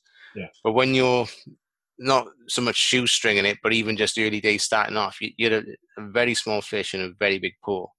Yeah. Uh, and not knowing what the algorithms are and everything and how it works and the dark arts and it's, it's black magic. That's why there's consultants out there that do it all for you. I think Facebook ads work really like I'm, i teach martial arts at Thai boxing. I'm just actually at this moment in time because I moved here quite recently, looking to open a, a club in my local area. Um, so Facebook, I'm going to do a Facebook ads for it. Now that's ideal for it. You set your location. You set yeah. if you're running a little local business like that, you know, um, a florist or you know, martial arts school or you know, whatever it is. I think Facebook ads work really well for the one man band because, as you say, they're focused, they're specific, they're fairly cheap, and you don't need to know the complicated algorithms because you're just doing a local area. You know, you don't have to worry about you know, um, you know, split testing your adverts and all that stuff that people go on about because you probably only have a target market of a few thousand. Split testing is not going to make a single jar difference. You know, you're not going to have enough of a, a market to get enough statistics to let you know it's going to work. But like you say, then you get the big boys out there who just have the money. They they they don't do it themselves. They employ consultants to do it all for them, and a lot of automated. Getting access that's thousands and thousands of pounds to get it set up before you even start. And once you've got that on Facebook, how's a little minnow like you and I going to, you know, compete with that? We're not. The only way you're going to do it is if you're very specific in your niche and you fulfill a need that no one else is being fulfilled. Um, or, or, have a, a, better story or a different story that no one's hooking into. But I, I, I, don't think I think social media is here to stay, at least in the medium term. I would imagine. I think it will go. I've got I've got a prediction I'll disappear. My kids won't be on it. I think it's really sad and pathetic that people used to put all their stuff on Facebook. You know, what? Yeah, I, I think because we all rebel against the generation before us. We all rebel against the generation. Most people use Facebook nowadays, and people our age, kids aren't using Facebook. It's all about the gram now, apparently, whatever that is. Um, uh, and, and, and they'll think it's really sad that you're putting your face on online all the time. I reckon. I think there'll be a big. We all rebel against our parents, and also, particularly in Europe, they're now realizing this stuff is like the Wild West and they'll they'll litigate against it. You know, someone puts bullshit on Facebook, no one stops you. If the Guardian or the Telegraph or someone else puts bullshit on there, they can't get away with that. Press standards, you know. I know there's a lot of people listening are probably very cynical about the free press, but you know, um, Guardian can't run a bullshit story. They get shut down. They get fined. You and I could set up a blog write bullshit stories, put it on Facebook, it get shared millions of times and no redress. So the company, so the European Union, they're going, hang on a minute, and, and Britain to that extent, they're going, hang on a minute, what's going on here? So I've got a feeling they will litigate things like they will control Facebook and essentially make it something like a publisher. So Facebook is responsible for what they publish. Facebook will be fined if people publish bullshit on it because it is a publisher. That's what it is. People we publish stuff on Facebook. It's just the same as me writing a book and sending it off to Penguin and then publishing it. You write a post on Facebook, it's the same thing. They are publishing your work for you. So it's their responsibility. Their legal department has to make certain that what they are putting out in your name is not breaching any laws. At the moment, because it's social media, it's not doesn't fall under that remit, but I think it will I think it will at some point. So it'll you'll have a two pronged approach. One, all the bullshit will disappear. It'll become really expensive to manage. So the share prices will crash because they won't make any money because these companies barely make any money as it is. They say they do, but they don't because they don't do anything. They don't make anything. You switch the off switch on the service on Facebook, it's gone. You know, it doesn't exist. Um, uh, someone you know, clean them and plugs it by mistake to hoover the floor. Bye bye Facebook. Um, it's not worth anything. Um, so you've got that, and then you've got the kids will naturally rebel against the, the, generation above them. And the kids nowadays are all about putting everything on social media to get the likes and the hugs and the kisses and whatever it is. Kids will suddenly go, "Well, that's sad. Why do I want people seeing me on holiday for? Get over yourself. It's going to happen, isn't it? So it'll just suddenly vanish. I think. I think in the medium term, here. So I think a marketing mix that includes some form of social media is essential. But I think if you're a small guy, you've got to be very because you can't do it. I can't do it. You know, I, I look after two kids, and you know, and, and run a business and see clients and sit here waffling at you for an hour and a half and things like that. I don't have time to sit on Facebook all the time designing ads, writing blogs, all that sort of. People who are all over Facebook, I think you're not very successful, are you? Where do you have the time to do all that? I don't. My missus, right? She's she's doing the ITA, independent travel agent. Yeah. And it's it's all about connections on social she's I think she's probably spending eight to ten a day. Yeah. Doing it. Yeah. It's like she's working more hours than I would if I was in work. It's ridiculous. I and yeah, I'm gonna I'm gonna desire to, to spend that amount of time doing it. But she's got to. She's got to do it. You know, yeah. Doing, as you say, like you say, these businesses nowadays have people who a friend of mine works for a company and part of his job they, they do it in shifts because it's actually mind numbingly destroyingly just depressing to do it all day, where they have social media trained people and then they will for a couple of hours be the social media. So they'll be doing the facebook and the twitter and answering people's questions and that. And then it shifted to somebody else because they realize after a while they just want to write fuck you on it. Uh, question. You know on twitter. Um, yeah. so they take them off it before they use it them a cup of coffee. You get someone else to do it. Um, crack. yeah.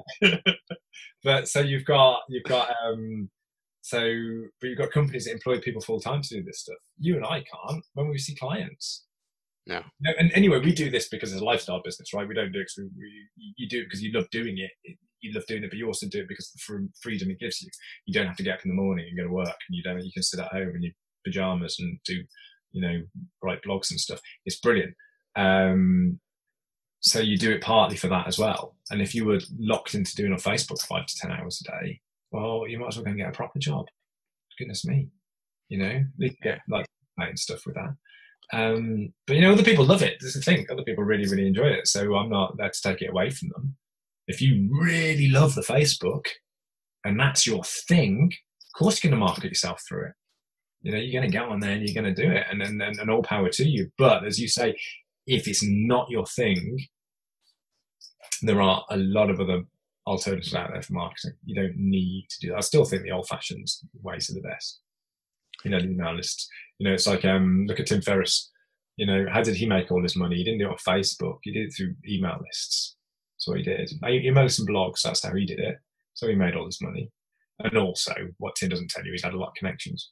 But you know, we don't talk about that. It is that. You dig behind, this is depressing, but dig behind a big name, Anthony Robbins, Tim Ferriss, someone like that, dig behind them and find out who the power behind the throne is. Because there's always a power behind the throne. These people didn't just make it by themselves. That might be their rags to riches tale they tell you because it looks good on the back of the book, but it's not. You know, Tony Robbins has at least four different origin stories he tells people, each one slightly different each time about who did it. But what made Tony Robbins was Guthy-Renker who was the marketing, the the the, the um the, the, the, the, the you know the PVC shopping channel, all those people and those adverts. That's essentially what made him. That was his big break. Um, was he got on that? He met a guy who accessed that, it's quite a long story, but that's how he did it. Um, I'm not saying that's a bad thing. That's a good thing because I'm highlighting that it's contacts that make it. Yeah. People puff up here from nowhere. You see it with, with musical people. Ed Sheeran. Ed Sheeran's another one. I love Ed Sheeran. Lovely chap. Totally respect him. Like his music. Very boppy. Um, annoyed me when I was trying to get to Cardiff that one day when he sold out Millennium Stadium and I sat on the bridge for hours. But that's beside the point. Um, but he didn't. But his rags to riches tale about being homeless and sleeping on benches after doing gigs and stuff. That is all PR nonsense. Yeah, he had a massive machine behind him. You know, and as you get people like Lily Allen discovered on, oh no, uh, was it Justin Bieber discovered on YouTube? No, he wasn't.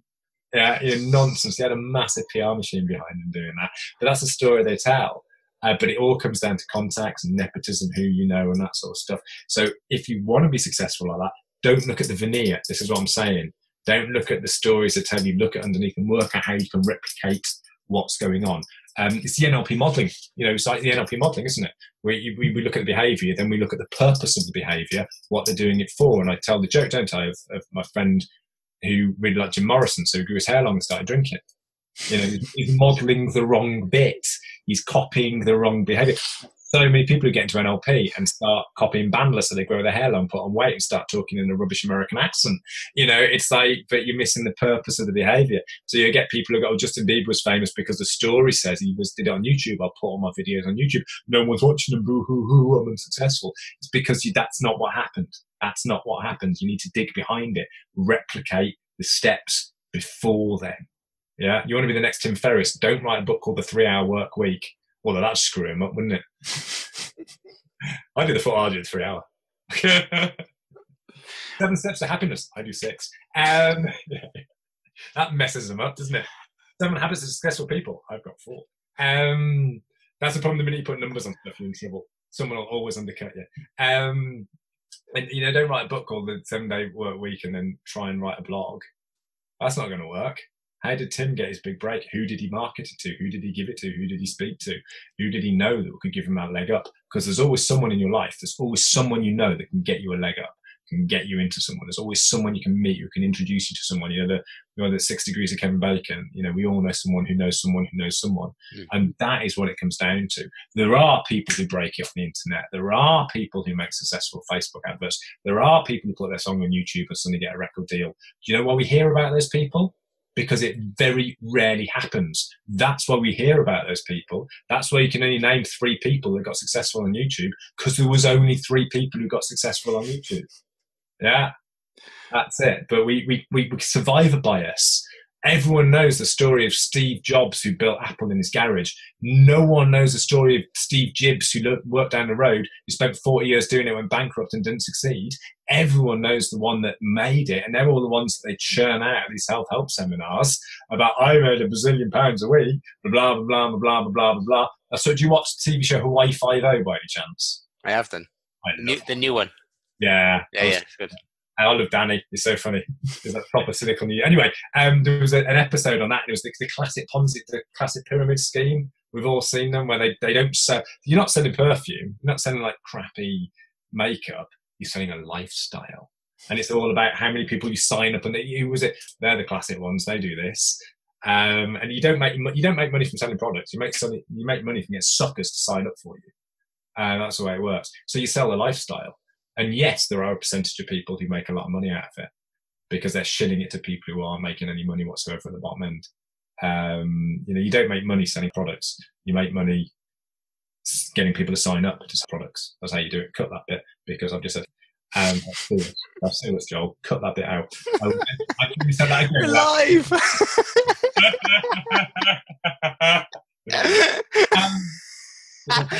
um, um, Shall I say it again without saying the product?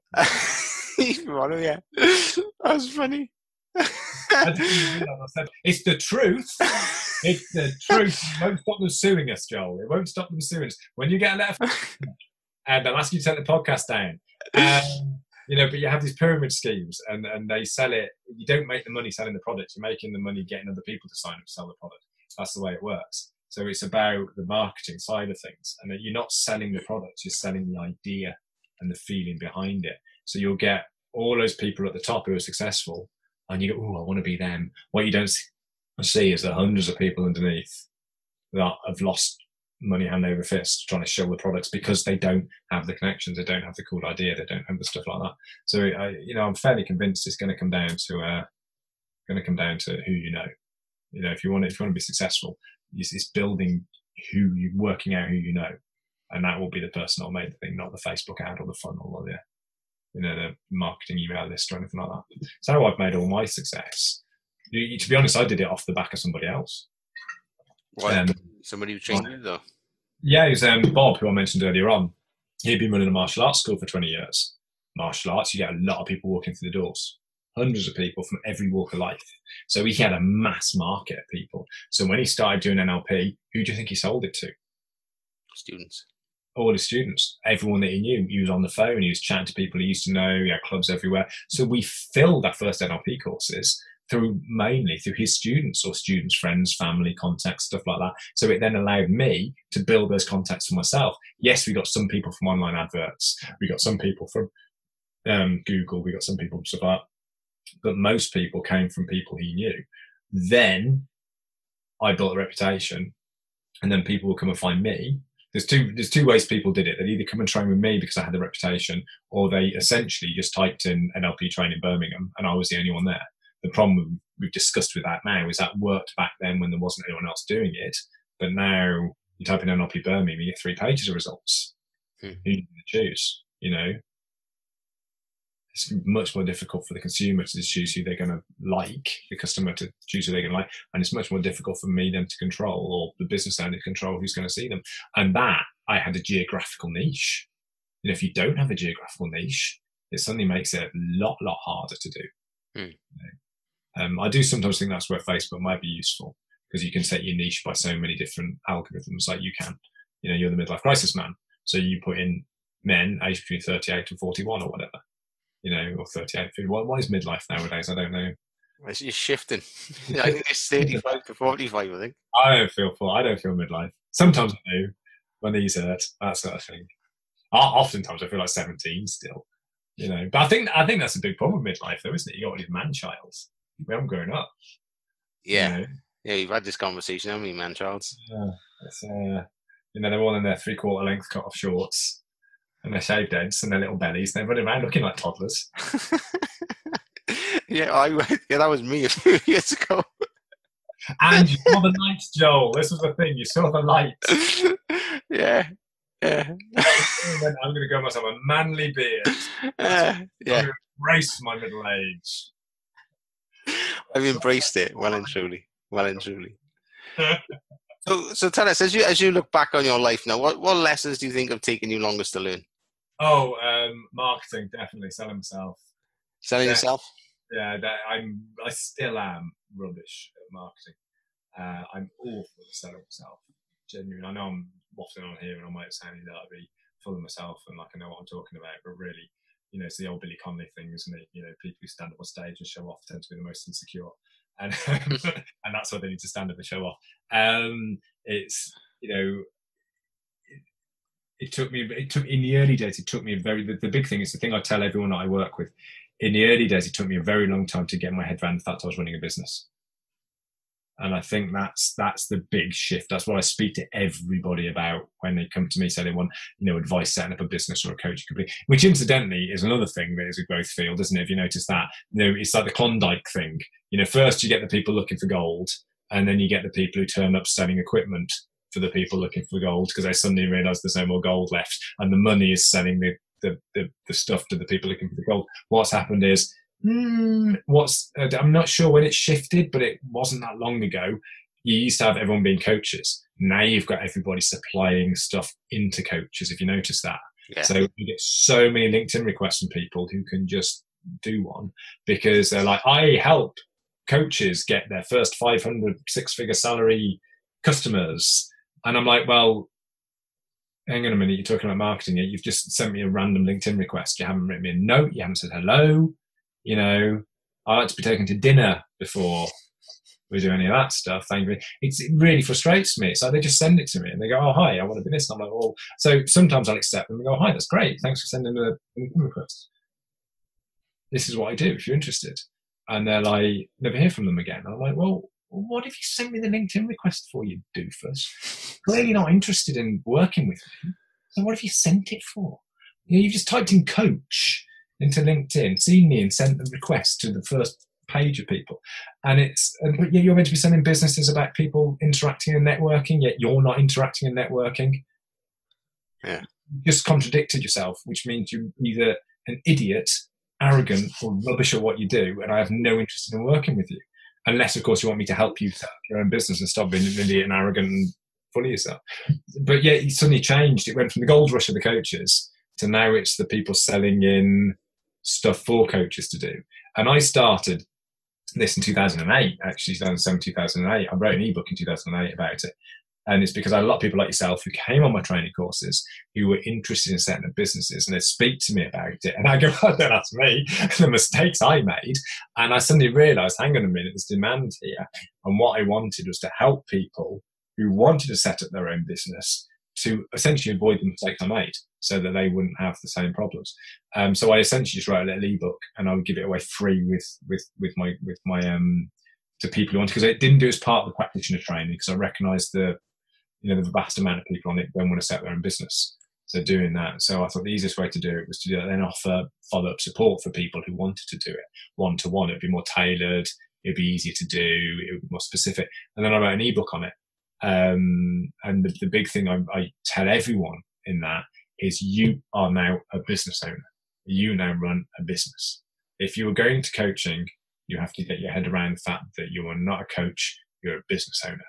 And you have to think about all those things that come. And I, I've had people who've jacked it in after me talking to them because I've suddenly realized I don't want that.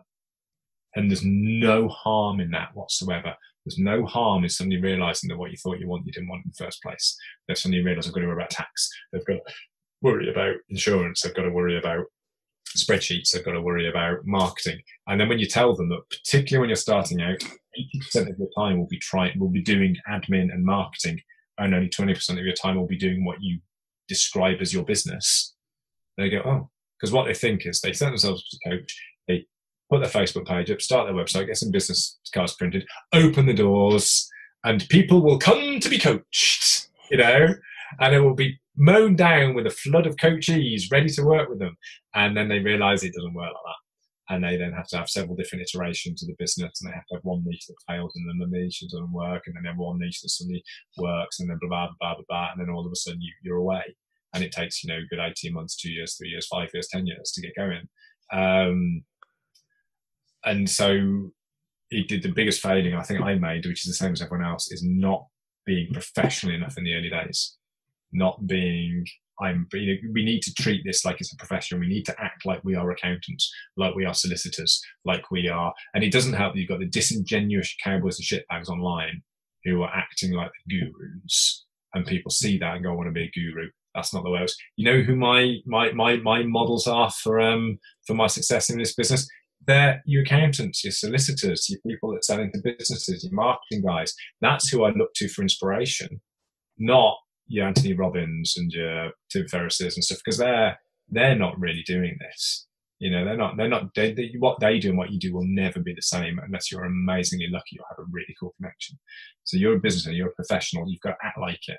The minute you start, you've got to start thinking, right, how would I think, act, behave, look like, act like, be like if I am a professional? So you've got to pick the sort of profession you want to be and you've got to act like it and then you'll be cool. And you've also got to ask yourself what you're doing it for. How much money do you want to make? How much do you want to make it? How much time do you want to spend doing it? Because the idea, there's a still a ridiculous belief in any entrepreneurial business that you have to work like 100 hours a week at it or something like that. If you're working 100 hours a week at your startup business, you are doing it wrong. You do not need to spend that much time doing it. But it's, it's, it's, there's a name for it nowadays. I think it was hustle porn, where you got to be hustling, man. You got to be hustling and it's these people, you know, i have got a startup and I'm doing eight hours a week and they're sat there at dinner going, I'm sorry, Joel, I can't talk to you. I've got to send a text and I've got a really important email with a guy in Tokyo, blah, blah, blah, blah, blah. Yeah, and all that sort of stuff. And it's like, if you're working 80, 100 hours a week and, and you, you don't need to do that. I never worked 80, 100 hours a week when I started out.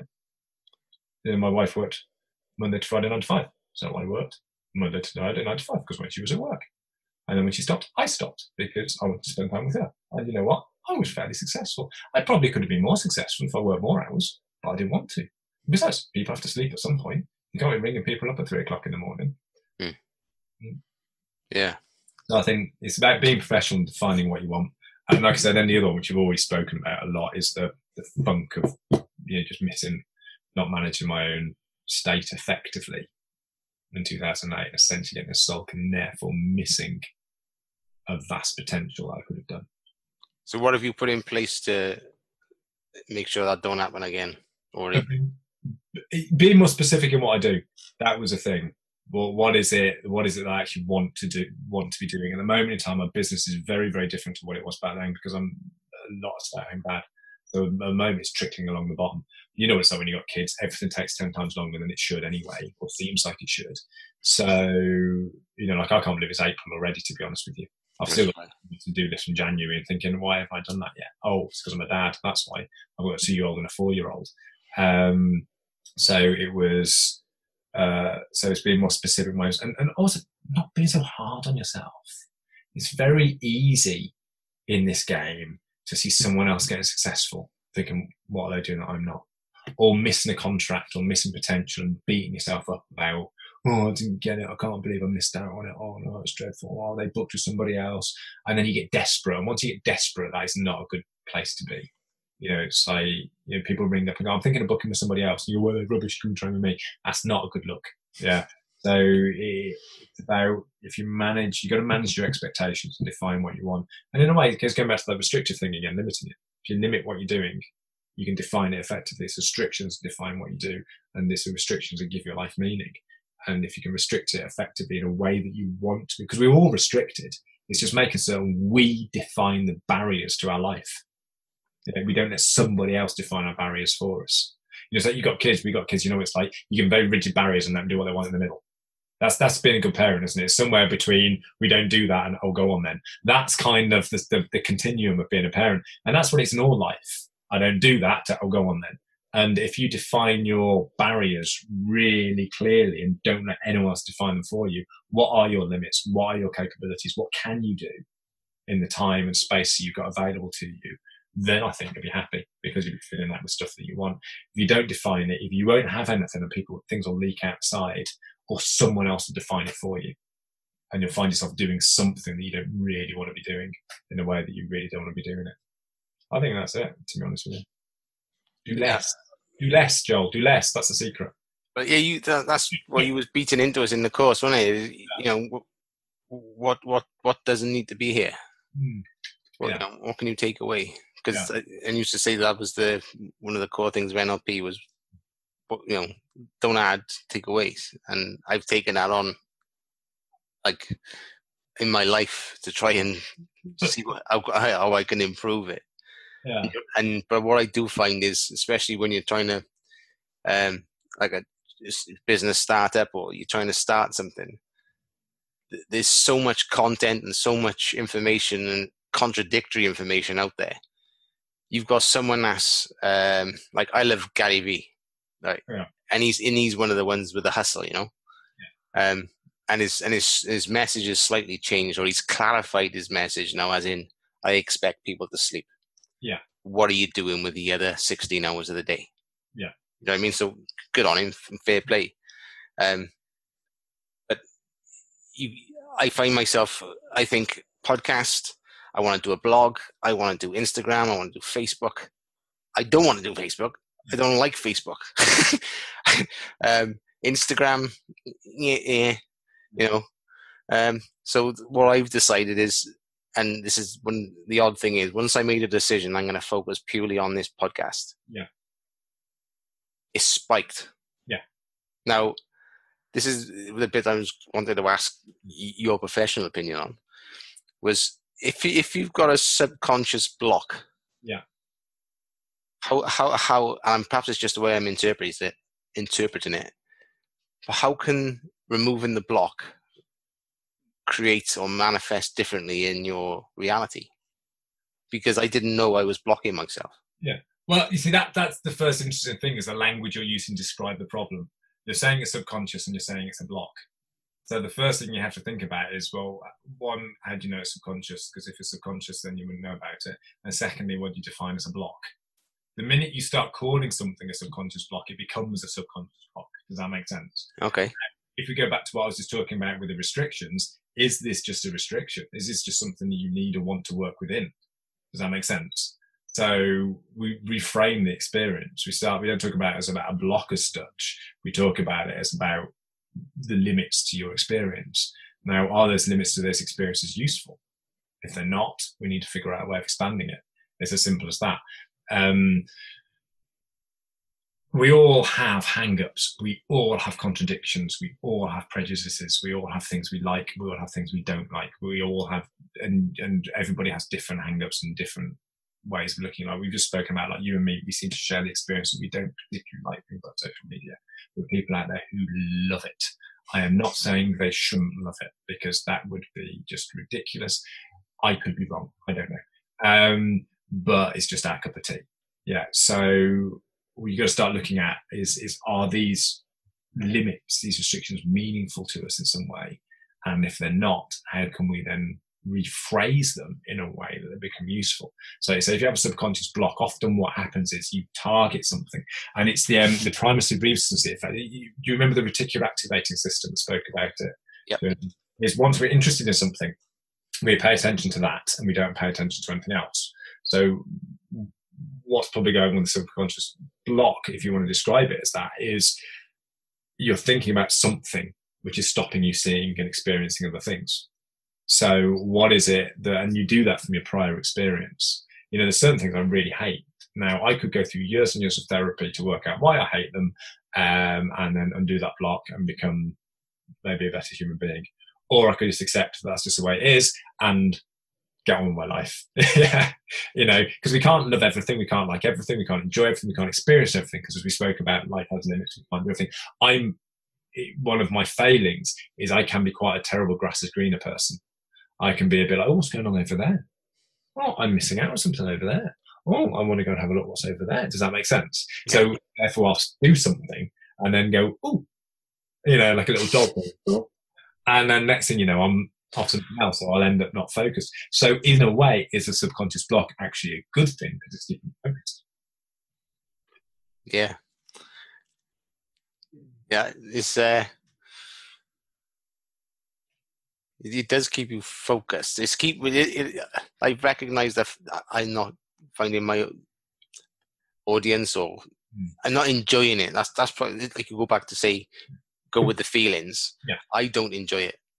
Right. I, I enjoy I enjoy this. Yeah. But I haven't really changed. Perhaps I'm just making it fit, like you say. You recall past from the, you know, I'm relating the fact that it's it's spiked because I've said in the past I'm focusing on my podcast, whereas it could be a number of different things that have caused the spike mm. outside of my control. you know what I'm saying? It's just uh, it's an odd one. It's, it's just perhaps it's just a massive coincidence that it's come about. But if you enjoy, if you enjoy doing podcasts, which you say you did, I, I think one you you made the right decision. You've already you like you say you've just listed, haven't you?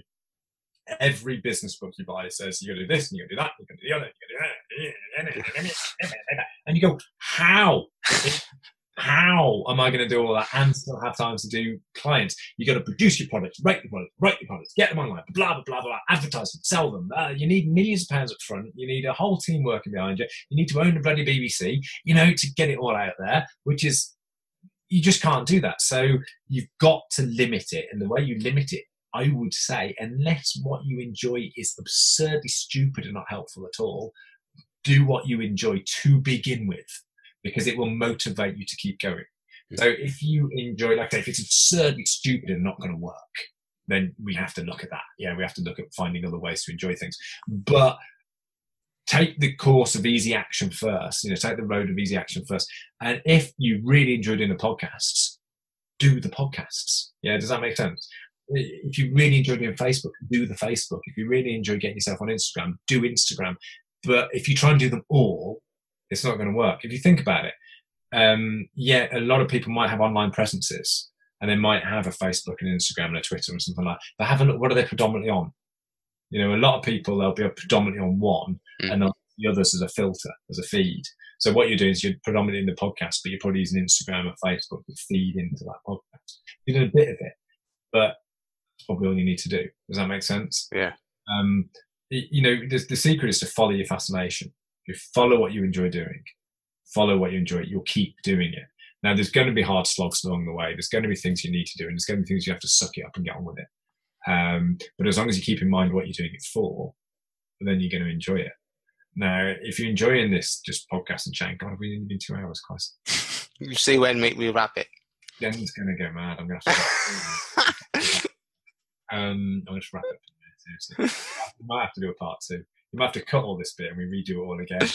Um, uh, I can't know what I was talking about now. Um, if you really enjoy this, you got to work out a way to monetize it. Simple as that. Yeah. You enjoy doing it. The secret is Lao Tzu said, if you find it, no, was it Lao Tzu or was it Confucius? I can't remember which. If you find a job you really enjoy doing, you'll never work a day in your life. Yeah. Yeah. Um, so you either find a job that exists that you really enjoy doing. You know, I know a guy who is obsessed with lifts. He's a lift maintenance guy. Loves it. Loves it. I'm so glad because I go in lifts. I don't doesn't enjoy being a lift maintenance person. No. Um, he reads. You know, He brings a manual home and read it. He loves it. Fantastic. That's he some work. Gets up, walks, and he's loving his life. Loving his life. Other, uh, we may laugh because it's lifts, but hey, who cares? He's happy. Or you work out how you can do something that fascinates you and keeps you going and keeps you interested, and then you just got to work out how much. And, and, and then and the- the whole success thing is bollocks, isn't it? Because then it's about like money. Make your six figures as a coach, or just enjoy being a coach and make enough money to take your kids on holiday. You know, Yeah. there's ways to make money if you want to make money. Probably not legal, probably not nice, definitely not moral. Um, if that's what you want, or you can do something you really enjoy doing. And if you're really lucky, you'll be in that area where they bisect, you know, and you make a lot of money doing something you love. Uh, but I think you've got to make your choice first. Do you want to make money or do you want to do something you love? Yeah. And if you want to make money, you got to work out how to make money. And if you want to do something you love, you've got to work out how to do something you love to make money, enough money to make it worthwhile. Because let's be honest, even the Buddha had to pay the bills. And you know, there's nothing wrong with monetizing what you do. Yeah. Uh, because you've got to make your money out of it somehow. And also you've got to value yourself. And in the world in which we live, we use money as a metaphor for value. So if you value yourself, you put a monetary figure on it. Whether you agree with that or not is irrelevant. That's the way the world works.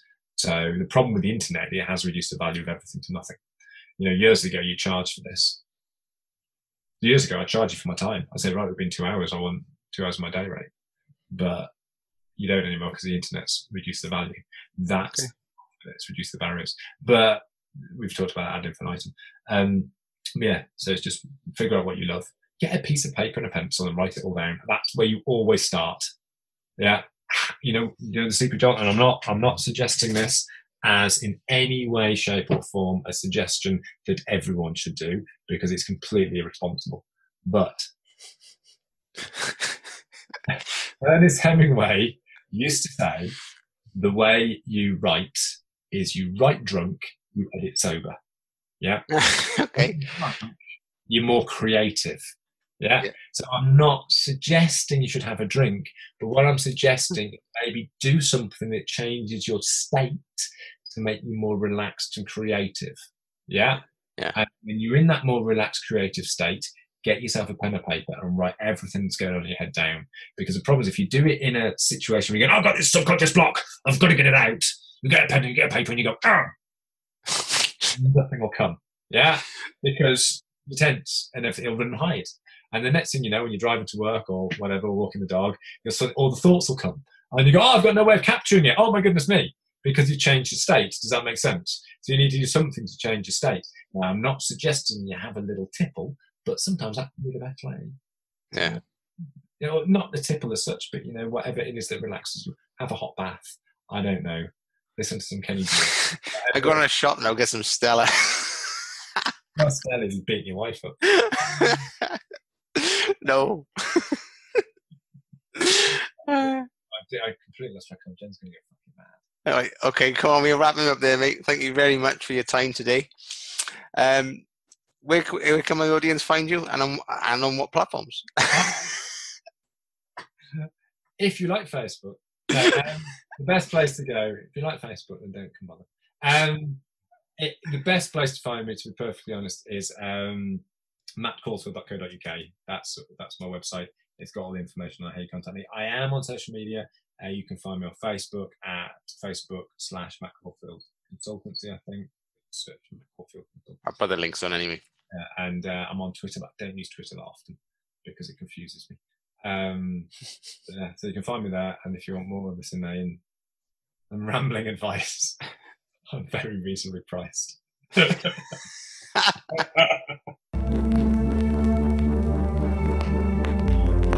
thank you for listening today.